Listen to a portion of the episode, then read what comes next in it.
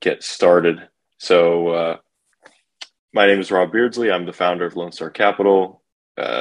This is a quarterly webinar that we put on, which is our deal flow analysis. It's really our most popular webinar, and it's really a great tool for not just our investors and people in the community to gain insights through our deal flow about the broader market and the trends and strategies, but it's also a great way for us internally to learn more about, it forces us to be organized, keep track of our deal flow, and get nuances from it as well. So it's really helpful. It's not just a marketing piece. We don't just put this on. It really is valuable for us as well. So with that being said, Charles, you want to quickly introduce yourself and share your screen, and then kind of give a rundown of what the trade tracker looks like and the basics? So Charles Waldron. I do the acquisitions here at Lone Star Capital. I've been in the firm now for almost 3 years, that comprises like maintaining relationships with the brokers, making sure that we're, getting the good deal flow in, and then just, valuing, selecting opportunities that we're going to pursue, and kind of managing all of that process, and kind of getting our opinion in place. So focused a lot on Houston here, as well as a little bit on Dallas. And so we try to really make sure that we understand the specific market. So with that, I guess I'll share the screen and we can start, Bill. And then, the important metrics are pretty much by unit. So a lot of these, don't have, the full info, but the economics and kind of the deal profiles kind of are evident through the per unit counts, and then we're comparing kind of where we stand relative to the market by looking at sort of the guide price that the broker put out, or where the process is targeting versus what we feel we're able to pay, what we think makes sense in light of market conditions and the specifics of the deal. So obviously we're tracking, the product is, pretty typical for us, 1980s, value add through some newer stuff and a little bit older stuff, but that's the average. Continuing on. So, and then pricing per foot, guidance in dollars. And then we like to keep track of cap rates and such, where the, helps us keep track of where the market is, both what we're projecting and what they seem to be asking for, and the amount of lift overall as a measure of spread between the stabilized long cost and the going in cap rate. And likewise, we track, returns that we're targeting, so this is this column here would be the projected price. And then kind of what we're targeting, of course, what we're targeting is always going to be a lot higher. How far off or how close we are on the price, to keep track of kind of competitiveness. It's sort of both a reflection of, are we getting there, but also is the market priced kind of in a way that makes sense for us? And then this NOI, this is used to calculate cap rates. So these cap rates are not just like plugged in kind of from our calculation, they're actually done on the sheet. Using the actual NOI and the actual purchase price, both at the guidance and our price. And then likewise, you can kind of see CapEx per unit here as well for each deal. So that kind of gives us a sense of, for comparing the different deals, that's a key element that tells us, like, is this deal a heavy lift? Should we be expecting more returns? Or is this more of a kind of a straight down the fairway, easy peasy deal? Or maybe there's just not that much value add on top of it that can be done. And so then the CapEx will be lower. So that's kind of the layers things we're tracking. And then just to go to the summary stats. Really quickly, to take a step back also, for those people that are seeing this for the first time, every row here represents a deal that we've underwritten through our full underwriting process, and most likely have submitted an offer on. So where these numbers are coming from, as Charles mentioned, as far as the cap rates, the NOIs, the CapEx budgets, that's all happening in a separate Excel document, which is our underwriting model. So, so that's where the data is sourced for all these deals. And also to take another step back, as far as just general pipeline and deal flow, I don't know how many deals we have here, but we target to underwrite, I would say, and we could always do more, but I'd say we're targeting to underwrite around 100 to really 100 to 200 deals a quarter. And so this isn't all the deals that we've underwritten for the previous quarter, but it is a good sample size. And as you see in the column H, most of these deals are on market. Some of these deals are off market. We'll talk more about that as that's a popular topic as well. But yeah, so that's just taking a step back. That's our pipeline, focus pipeline. So as you can see, most of the deals are in Houston. We're starting to underwrite more and more deals in DFW. So we started doing that a couple quarters ago. So we now have a few quarters of DFW data. So one of the interesting things that we might touch on today is talking about the way the data looks differently in DFW versus Houston, because there is a difference. So anyway, I just wanted to add those few things. But Charles, you can keep going.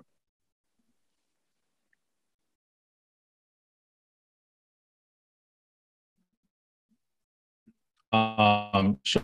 So that's just kind of to the overall kind of picture. Similar, I'd say, to last quarter, and we haven't got that in front of us, but I've got it here. And so we underwrote about $2 billion of deals in asking price, 14,000 units, at least in this sheet. These are the most sort of well fleshed out underwrites, oftentimes been through multiple rounds of bidding even. 1982 average, last quarter we were at 1981, average of 844 square feet. Last quarter we were at 832 square feet. So really very close. Deal size, I think so. Actually, if you see here, last quarter we were kind of 5248 off market, and this quarter we're 5347 off market. So we're kind of still maintaining a significant focus on, obviously there are more market deals than off-market deals, but I think we kind of tend to select a little bit more, especially to get this farther on the road on like off-market deals that we feel we might have a special, like more likely to be a kind of exploited value or a more differential value there. Yep. So, and then, also interesting, I suppose, is that pricing. So pricing last quarter was kind of 140 average, and we actually saw it continue to go up, I think, to 142. I mean, it's pretty similar, but the pricing that we were willing to pay has kind of stayed. It's really stayed pretty steady, actually. Deal sizes were actually slightly smaller this quarter, although it's kind of skewed by the top end. So.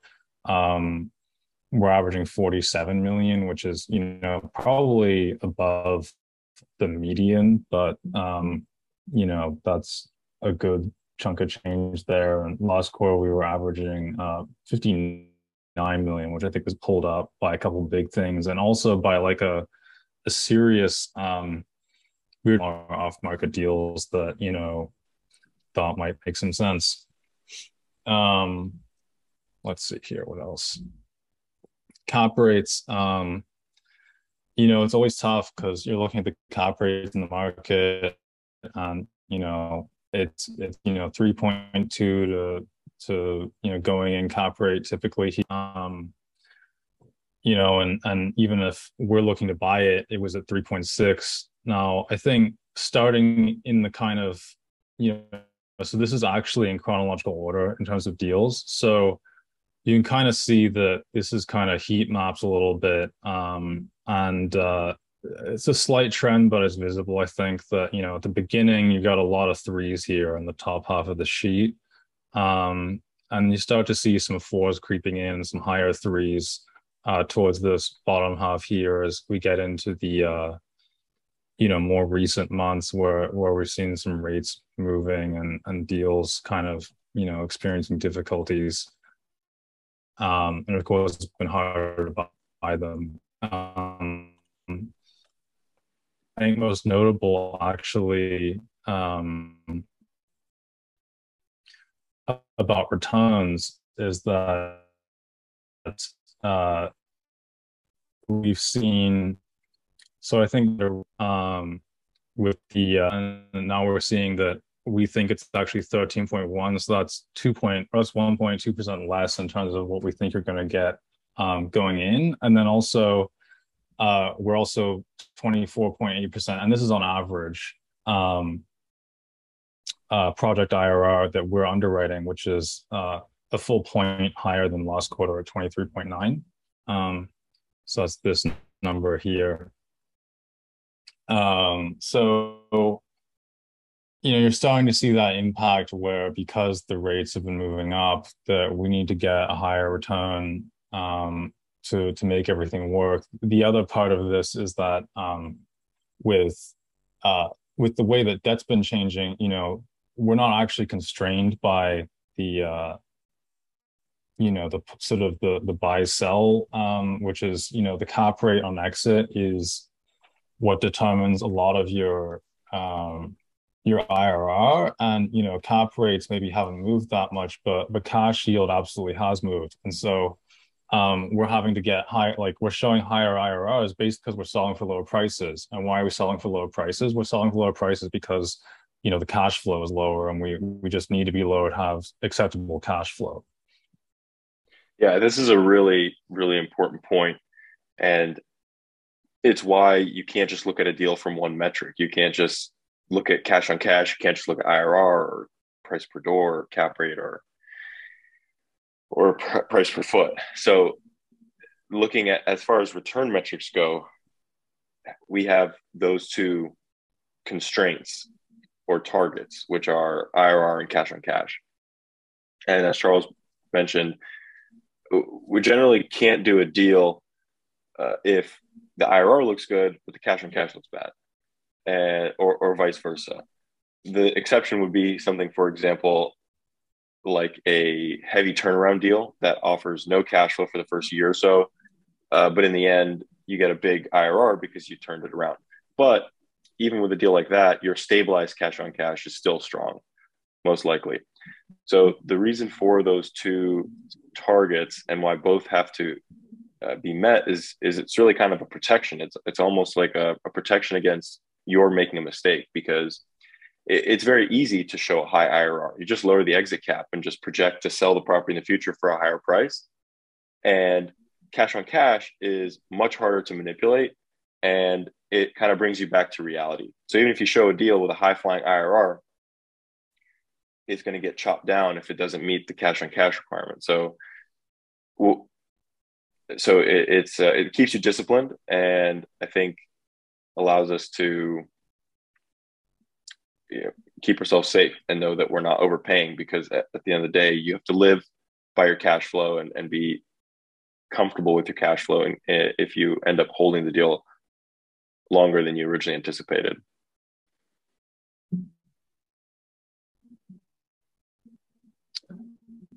So yeah, so kind of in that vein as well, you know, the last quarter we had an average underwritten cap rate. So these numbers here are 3.6 and 6.1. So, you know, we've seen the last quarter, we were actually making our deals work at 5.8% stabilized yield on cost. And now we're having to break 6 just to make anything make sense. And of course, if you look at the most recent, you know, say like the last, you know, what is this?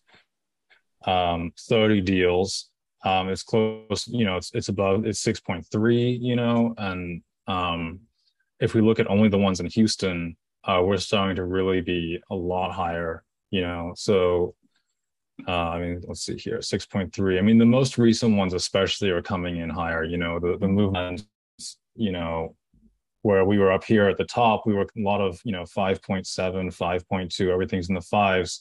You know, now there are actually a lot more 6s just all over the place. So, you know, we're having to take that into account. So we've been up 40 bips in terms of, 30 bips in terms of what we were solving for in our stabilized yield and cost, which is kind of tracks almost exactly what you'd expect, you know, given the interest rate rises, and also that's just an average. You know, it's increased, you know, in the more recent underwrites. Likewise, actually, we've also seen, you know, in this environment, it's with construction costs that you know, there's always inflation, so things are costing more. Also, you know, in this environment, like the market bailing you out, we have to make sure that we're, you know, fully capitalized and having a plan that involves actually doing something. And so last quarter, our average CapEx budget was $8,705 a door. So this number was $8,705 a door. And this quarter we're at $10,049. So it's, you know, really just, you know, we've seen increases in costs, and I'm being sure to take those into account. So Charles said something that he says a lot, actually, and I want to unpack it a little bit.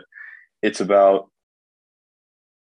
how he said we have to actually do something to make the deal work, and that's really speaking about the low cap rates in the market, where it forces you to have a value add plan. You have to find ways to push other income and create value to get yourself out from under that low going in cap rate to an attractive yield on cost. And that has been true, and it's probably only gotten truer as debt has become less accretive. The counter to that is, well, can you buy, just instead of a value add deal, can you buy a stabilized deal, maybe a newer product in a nicer core location, and you know you're going to accept a lower IRR, but maybe you can manufacture some decent cash on cash, and you're taking less risk because you don't have business plan implementation risk, and you're just, you have a higher quality asset. So that, I think, is one valid way to go. But then the problem is, how do you finance it? I think that is the really big challenge with the market right now. And you know, Charles is talking to lenders and debt brokers every day, so we have the, you know, inside track as far as what's going on in the debt market. And from what we understand and what we're hearing from bridge lenders, and there's two problems, and this is somewhat of now a bigger tangent, but there's two problems, right? On the bridge side, we're hearing more and more that lenders want you to actually do something. They are not just happy just to give you a bridge if the deal isn't really well suited for a bridge. Rewind 6 months ago, bridge lenders were putting out money at rock bottom pricing, and they didn't really care if your deal actually penciled. They're just putting out money. Now they are really actually seeing, well, do you actually have a business plan here that's actually going to create value for this deal, and to make the bridge loan make sense? So that's one problem, right? You can't buy a new shiny deal with a bridge loan.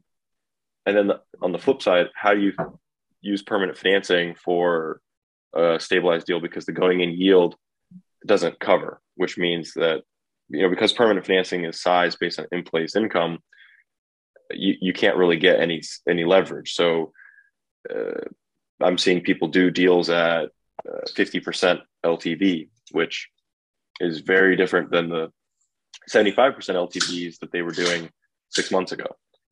So anyway, that's kind of, I think, one of the biggest challenges in the market. Charles, do you have any thoughts there? Yeah, I mean, you know, I think we saw that it's hit, you know, especially deals that had weak going in cap rates. And, you know, there's been two kind of, I mean, things that happen with the bridges, and, you know, at least some of the two things, there are probably more things, but, you know, one is that just anything with weak going in cover, you know, and a low cap rate got hit disproportionately, right? I mean, you know, people kind of happy to finance something with a 4 on it, but stuff with a 3 just not so happy anymore at all.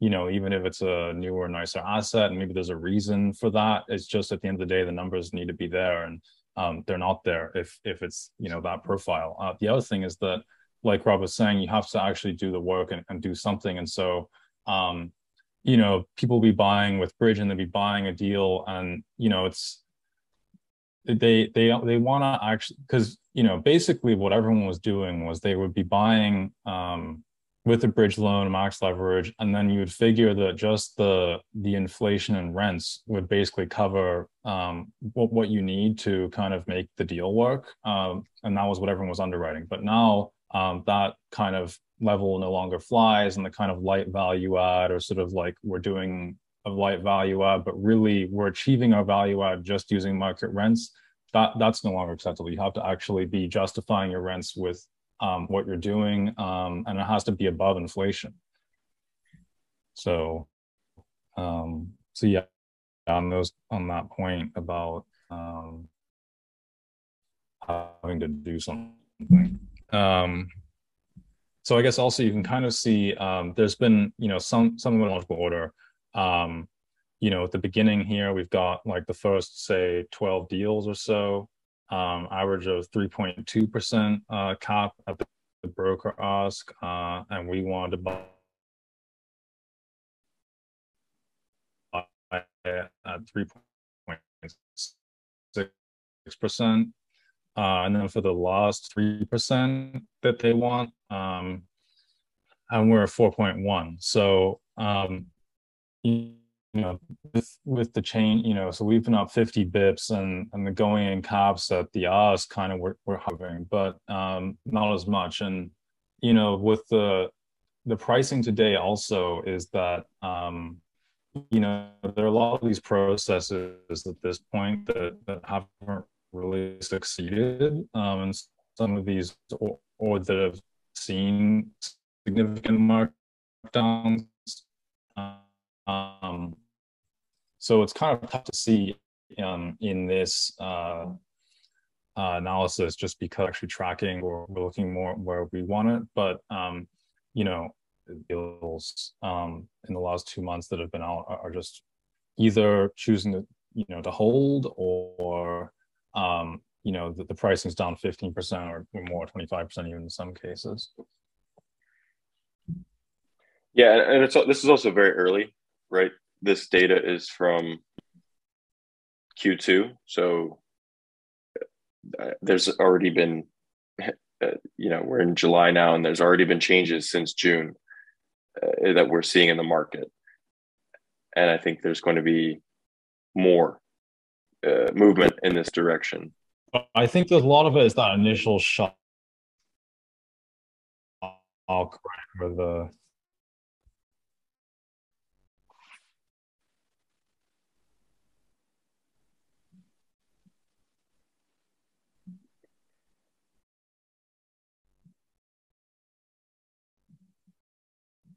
The other comment, just to, I've been saying this a lot, but I'll say it here as well, is the way that we've changed our debt strategy. So at a high level, obviously, debt has gotten a whole lot less accretive. So logically speaking, if something is less accretive, it would make sense to use less of it. And the other thing is there's higher risk in today's market than before. So that's also another strong argument to use less leverage.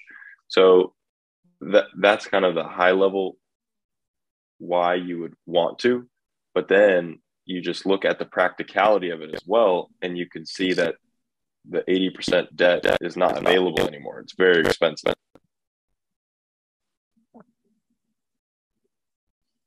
Yeah, and so again, you can see that that's weighed on prices with, so we track, you know, our kind of bid to what the guidance is, you know, and last quarter we were around 92%, you know, a time in the high 80s, mid, you know, percentage of, so we're significantly wider than we were before.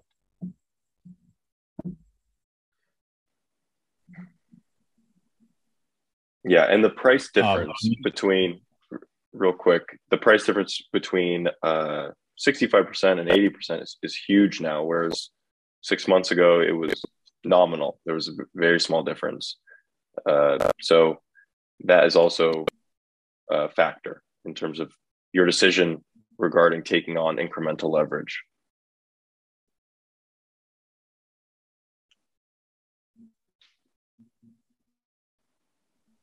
Well, right, and like in practice, of course, I mean, that just means people that the deals, you know, the cap rate's the cap rate, and the yield and cost kind of is, you know, it does depend on what you think is achievable in the market. So like if your debt just exceeds the yield on thing, then it's not going to leverage, or 10% of leverage exceed is going to cost you like a point or something, then it's going to kill the deal. And so that's obviously been what is, you know, causing these changes. But it also creates opportunities, you know, so like with this, you know, some sponsors, I think, were kind of more ahead of it than others, you know, and of course there was kind of this rush, I think, to some extent. Like you could see there was a huge surge of deal flow in the first maybe quarter and a bit. You know, as kind of everyone figured that this was going to happen to a more or less extent, you know, with the rates moving. And so a lot of people were trying to sell then. And then so maybe there's kind of this push to get someone under contract to buy the thing at, you know, that price before kind of the cliff hits. And so some people, you know, kind of on the margin got in over their skis. You know, so you're seeing these opportunities arise where, you know, maybe a deal fell out, and that there's quite a bit of that, you know, going back to the kind of the second bidder or third bidder or whatever, which also means you have to be careful because, you know, even if you're like the fifth bidder, bid because you could be called on it. So but it's definitely a source of opportunity. So with an 87%, you know, bid to ask, I guess, you know, that we're at today, that's also been a movement, not just on our part, but in the market, that is creating some opportunities.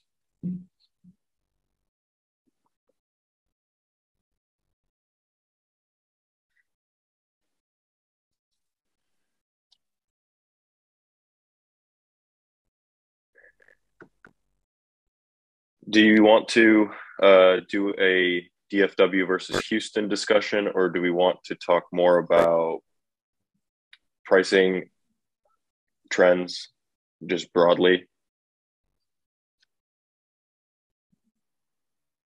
I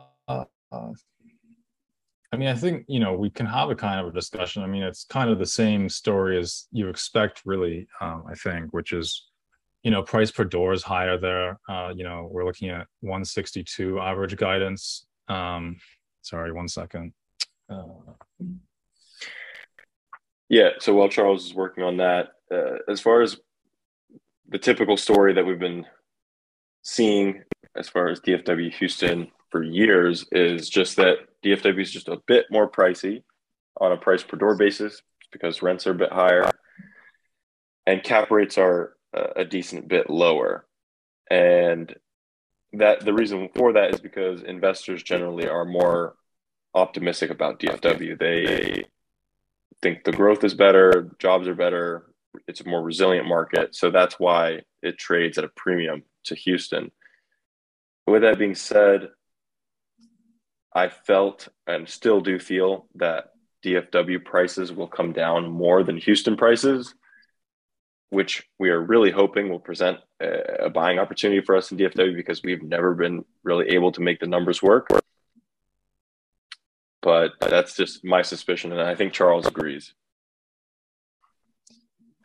Yeah, so I mean, you can see here with, you know, average vintage in Dallas that we've been looking at is 1977. You know, the price per door is higher, so 162. So they're older and the prices are higher. You know, cap rates have been tough, you know, 3.2 average, but you see some twos here, a good number of twos. You know, and so we're having to, as a result, we're having to solve, you know, a lot of sick costs. So the bottom line is, so we've been more consistently looking at older product in Dallas as well. So like this 77 or whatever, you know, our average age in Houston is 1984. And we have a number of, you know, 2000s builds in there. And so, you know, that really speaks to the fact that on average, the pricing per unit is higher. And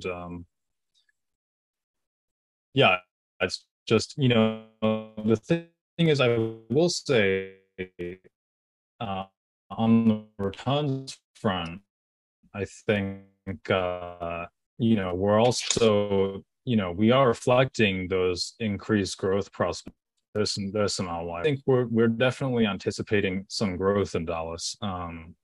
You know, so you can see that our average bid ask there actually is about the same, 88% on average, as across kind of both markets. But you know, it's absolutely tough, and you know, but probably it is. You know, I will say in Dallas, it has probably been hit harder because the growth is such an aspect, migration is such an aspect. You know, through the recession, that would be hit. You know, and just a lot of deals. You know, I was there 2 weeks ago, and a lot of the brokers are kind of like, well, I'm on vacation, I haven't got anything right now. You know, there's like this stuff if you want that's available that hasn't traded from, you know, 2 weeks ago or whatever, but you have to pay yesterday's price probably still on a lot of it, and it's starting to move. But you know, of course, the buyer pool is strong significantly as well. So it's just, you know, the prices moved down this much, and like what we can pay has gone down more a lot of the time. So, and especially true in Dallas, definitely. What I think is really interesting, I was very surprised at how quickly the market adjusted to that initial price move, right? Everyone was saying, oh, prices are down 10%. And everyone handled it very well. Sellers handled it very well. And transaction volume remained high, at least in our market, at least in Texas. However, DFW is one of the high growth markets, like Charles said, in the country. You've got Denver, DFW, Tampa, I mean, all of Florida, Phoenix. And so I'm also hearing in Phoenix, though, that transactions have really slowed down, and which is maybe somewhat surprising to me, because I would think that because it's performed so well, sellers are sitting on so much capital gain, you would think they'd be willing to lower their price and still move and take their win. But it seems like it's the opposite. It seems like, if I'm not mistaken, DFW has slowed down transaction-wise more than Houston. And from what I'm hearing, Phoenix is very slow. So maybe it's the high-growth markets that are slowing, because that's where sellers or owners have the highest expectations for their sale value. And, you know, they're just shocked by what the brokers are telling them. So they're just, you know, no, I won't sell then. Well, I mean, a lot of it also is that in those markets, they have, you know, in Dallas, there's been some activity recently, you know, it's been on fire, right? So like, of course, first of all, there was further to fall. And second of all, a lot of these deals actually are, you know, 2 years maybe in hold periods, even less sometimes. You know, I think there's a lot more of that just rapid flipping, and so to some extent the buyers actually, yeah, well, they they didn't experience the growth because they just bought it, some of them, or the sellers even. I think that my perception is a good amount of that in Dallas, and you know, that's also probably part of that phenomenon. There's, yeah, but that doesn't, yeah, there's just that, been further that doesn't really explain why Houston seems to be chugging along still. Well, because Houston never attracted the same kind of, like, you know, because a lot of people were just like, no, Houston, but people could kind of sell themselves in the Dallas growth. I think Houston, you know, so Houston never really got as heated. It was just starting to get heated maybe, you know, this year. Yeah, you could make the argument that markets like Phoenix and Dallas were decoupled or getting decoupled. The valuations were getting decoupled from fundamentals, but I would argue most likely not, because lenders have done an excellent job keeping everybody in check for the most part this cycle. But yeah, it's a fair point about Houston. The numbers have always just made more sense in Houston, right? We joke, but it's not really a joke, that you buy Houston based on the numbers and you buy Dallas based on the story.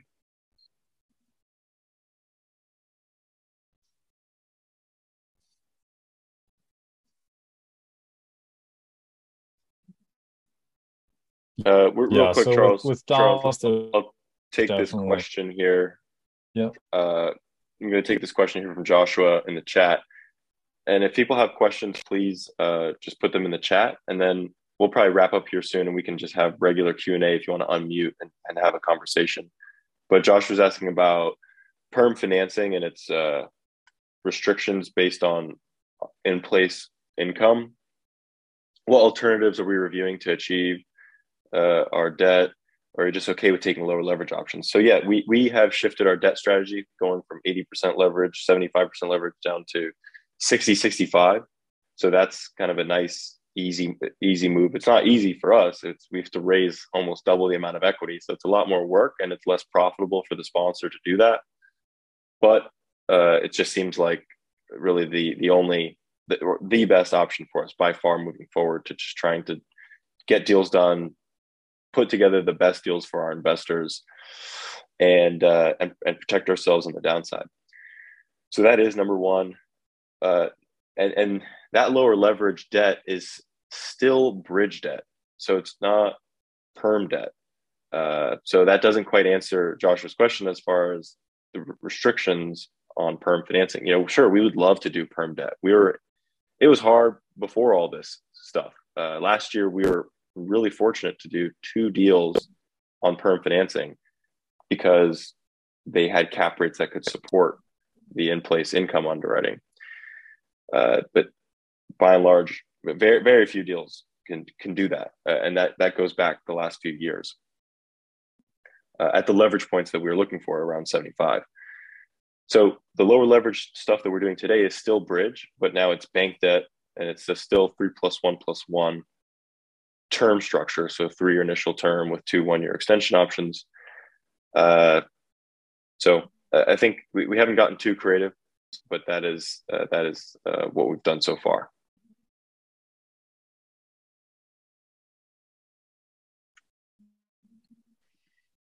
I mean, I'm not sure what alternatives there would be, because of some extent, which is why the deal now actually than it was, just because it's a bit less competitive and the pricing has moved, but there is less volume slightly at the moment. So